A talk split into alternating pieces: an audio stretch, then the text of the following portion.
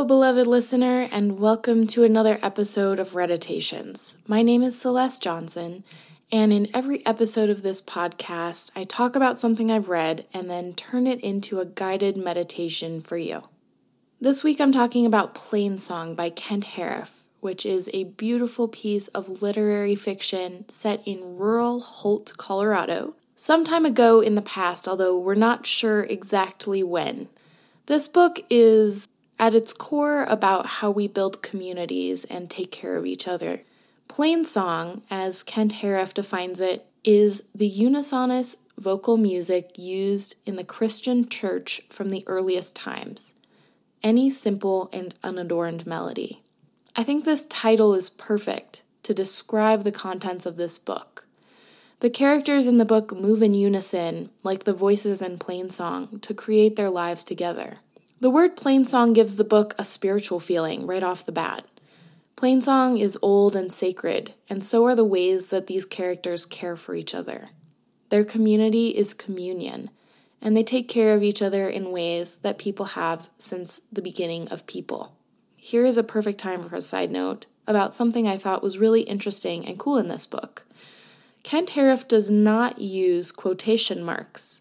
There's not a single quotation mark in this book. I found that this was perfect for the tone and subject matter of this book because that stylistic choice blends the voices of the characters into each other, into the scenes unfolding around them, into the landscape in which they live, and it makes their words part of the landscape, not something separate. It unites the characters with each other and helps us see, as readers, how their words intertwine and combine. First, let's do a little summary of what happens in this book. The plot in this book is very understated, there's nothing big or loud about it. The book focuses on the characters as the most important thing. So, to begin this summary, let me introduce you to the characters who are at the heart of this book. Tom Guthrie is a school teacher at the local high school. Tom Guthrie's children are called Ike and Bobby. They're his sons, they are 9 and 10, and they have almost a twin like relationship. They're very close to each other and they take care of each other. The McPheron brothers kind of mirror Ike and Bobby, except for these brothers are elderly. They take care of each other, they run their own farm where they live together, and neither brother has married or started his own family. The McPheron brothers instead have chosen to live their lives together and pretty much keep to themselves, although they're friendly and still involved in the community. Victoria Roubideaux is 17 and she attends the local high school where Tom Guthrie and Maggie Jones teach. She is pregnant, and the father of the baby is not really in the picture. Victoria gets kicked out of her mother's house because her mother finds out she's pregnant. Victoria turns to Maggie Jones, that teacher at the local high school, for help because she doesn't know what to do or where to stay. Maggie initially lets Victoria stay with her at her home, but Maggie is taking care of her aging father, and that presents some problems as Victoria is staying there. Maggie has the idea to ask the McPheron brothers to take in Victoria. This is a really odd match because the McPheron brothers, they keep to themselves and although they're very sweet, they're these kind of removed elderly gentlemen who don't have a lot in common with Victoria in terms of their lifestyles or their experiences. At least that's how it seems on the surface. So, after some convincing, the McPheron brothers agree to take in Victoria. We get to see their relationship unfold. And meanwhile, while all of that is unfolding, Tom Guthrie and his boys are experiencing different things on their side of town. Tom Guthrie is a school teacher, and we know from the beginning of the book that he has some pretty staunch and firm principles. His sons are the same way. Ike and Bobby, although they're only 9 and 10, are these very mature, thoughtful, independent, and well reasoned kids. They're interested in connecting with the people around them. One of my favorite side relationships in this book is the relationship between Ike, Bobby, and an old woman who lives in town named Iva Stearns. At first, they go in to help her out with something, and eventually, she invites them to bake cookies with her and learns about their situation a little bit more. Side note Ike and Bobby's mom has pretty severe depression. So Ike and Bobby, they're left without a strong female caretaker in their life, even though their dad is a great caretaker. Iva Stearns talks to them and kind of realizes this and does what she can in small ways to give them a little bit of extra TLC and care. Anyway, to try and sum up the plot here, I'll just say that each character goes through development and progress and change, but that progress and change happens through relatively small and ordinary life events. This book feels real, and I think it's those ordinary life events at its center that make it feel so real. Now that we've discussed the characters and you've gotten to know them a little bit, I want to talk about the role of community and caretaking in this book. This theme is really evident through the characters and their interactions. And one thing that I love about this book is that we get to see every character act as a caretaker at various times in the novel. Ike and Bobby take care of each other. The McPheron brothers take care of each other, of course, as well. And they also take care of young Victoria. Victoria takes care of the McPheron brothers in turn. Tom Guthrie takes care of Ike and Bobby. He is also a sort of caretaker for all of his students at the high school. In contrast to the examples of people taking care of each other in this book, we have a lot of examples of people who aren't taking care of each other. For example, we see Victoria's mom kick her out of the house when she realizes that she's pregnant. We see the Guthrie boys' mother leave them to go to Denver. We see Victoria's baby daddy abandon her and then come back and essentially abandon her again.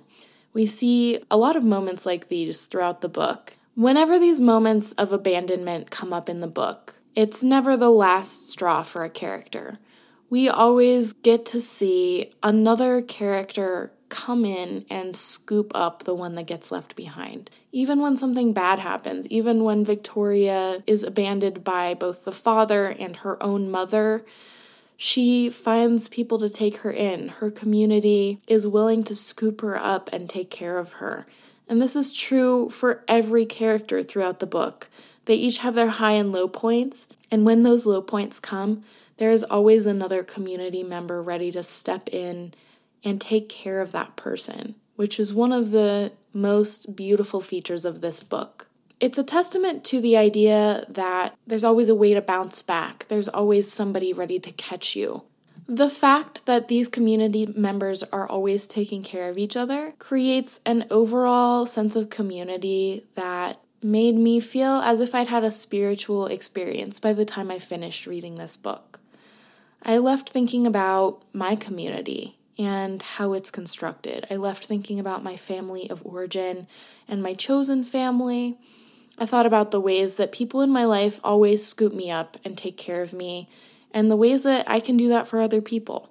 I left thinking about ways to build a community that's as intimate and trusting as the one in this book. Especially in our era when communities are often constructed differently than they have been in the past. This book emphasized that community begins by talking to each other. It begins by asking for help and listening intently to other people's stories. When Maggie Jones is trying to convince the McPheron brothers of why they should take in Victoria, she tells them, quote, You're going to die someday without ever having had enough trouble in your life. Not of the right kind, anyway.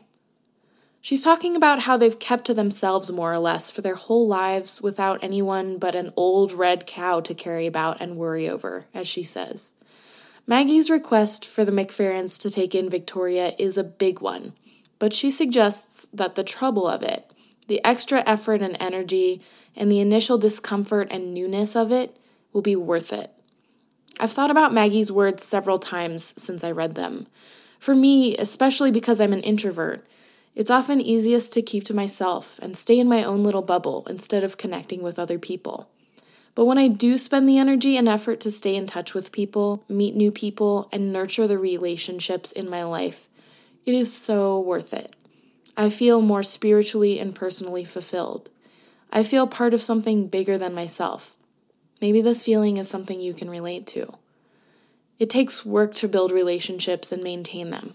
It takes energy to connect sometimes. But when I leave those parts of my life to wither, I quickly feel my spirits withering too.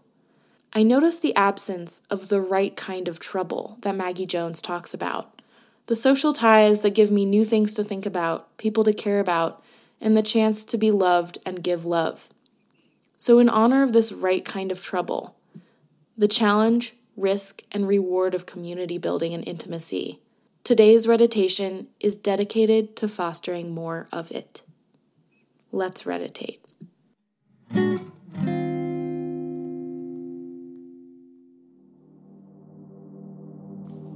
As always, let's begin with some deep breaths. Wherever you are right now, take the next breath and use it to settle in just a little deeper than you are right now. Scan your body, starting at the top of your scalp. Continue to breathe, and as you gently bring your inner gaze from the top of your scalp downward at your own pace, notice what sensations and feelings are in your body right now. If you find tension along the way, use your breath to sweep it away and let it go. Relax your face muscles, your jaw, your neck, your shoulders, your arms, your hands, your chest, where you may be holding tension, your belly, your hips, which may be sore or stiff after a long day of sitting, your legs, your knees. Your ankles, your feet, and your toes. Imagine the tension melting away as you scan down your body, relaxing each part of you as you go. Breathe in again. We're going to do some visualization. Picture someone who has made you feel cared for at some time in your life. This could be a teacher, a sibling, a mentor, a parent. Bring to mind someone who has made you feel cared for, the way that the characters in Plainsong make each other feel cared for. Envision their face, their stature, how they carry themselves, how they talk. Bring them to mind so clearly that you can feel their presence. Note any sensations in your body and keep breathing. With every breath, Call to mind a new detail. Once you have this person in your mind, envision a time when they made you feel cared for. What did they do? What did they say? And how did they make you feel?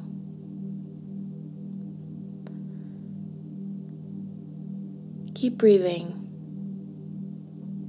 and use your breath to help you as you bring this memory, this imagination to life. Picture this scene. The person you've imagined is doing something to make you feel cared for. Let it replay in your mind. Envision the exchange between the two of you. as a ray of light. Bright, warm, white light. Imagine that light exchanging between the two of you, passing from that person to you. Feel the warmth of the light envelop you as you continue to replay this scene in your mind. See the light envelop you in your imagination. Feel it wash over you. Soak it in. Allow it to grow. And take a breath to just feel what it's like to bask in this light coming from the other person.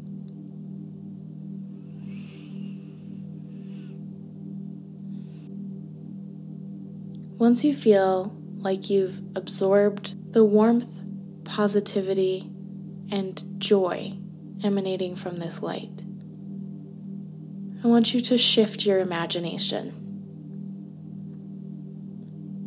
Now, I want you to imagine a different person in your life maybe someone you love,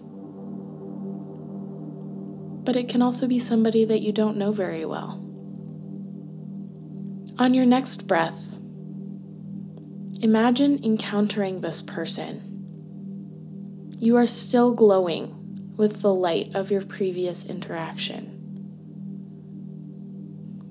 When you meet this new person, envision that light passing from you to them as you do something to care for them. Imagine reaching out to that person, however that looks to you. It doesn't have to be a big action.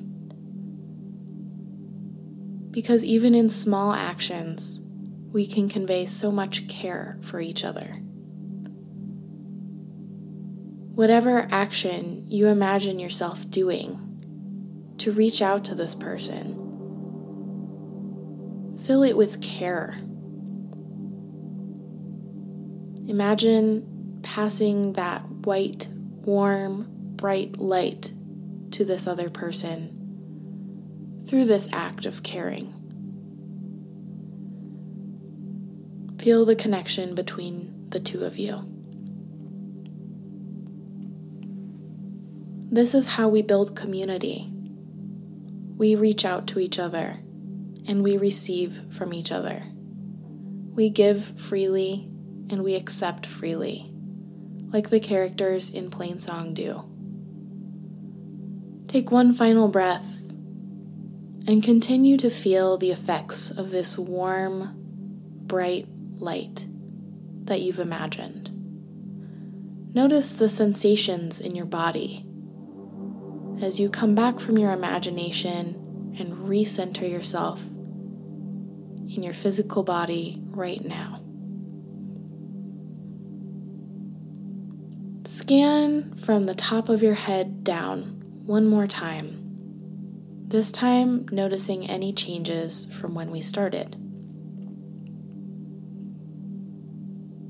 Whatever you're feeling, simply notice it and welcome it in. As we bring our meditation to a close today, hold that white light within you and remember that it is yours to give at any time. It is up to us to connect with each other and care for each other. It is in our hands. It is in my hands and your hands. Open your eyes if you've had them closed. And when you go forth from this meditation, I hope you choose to connect, to care, and to reach out.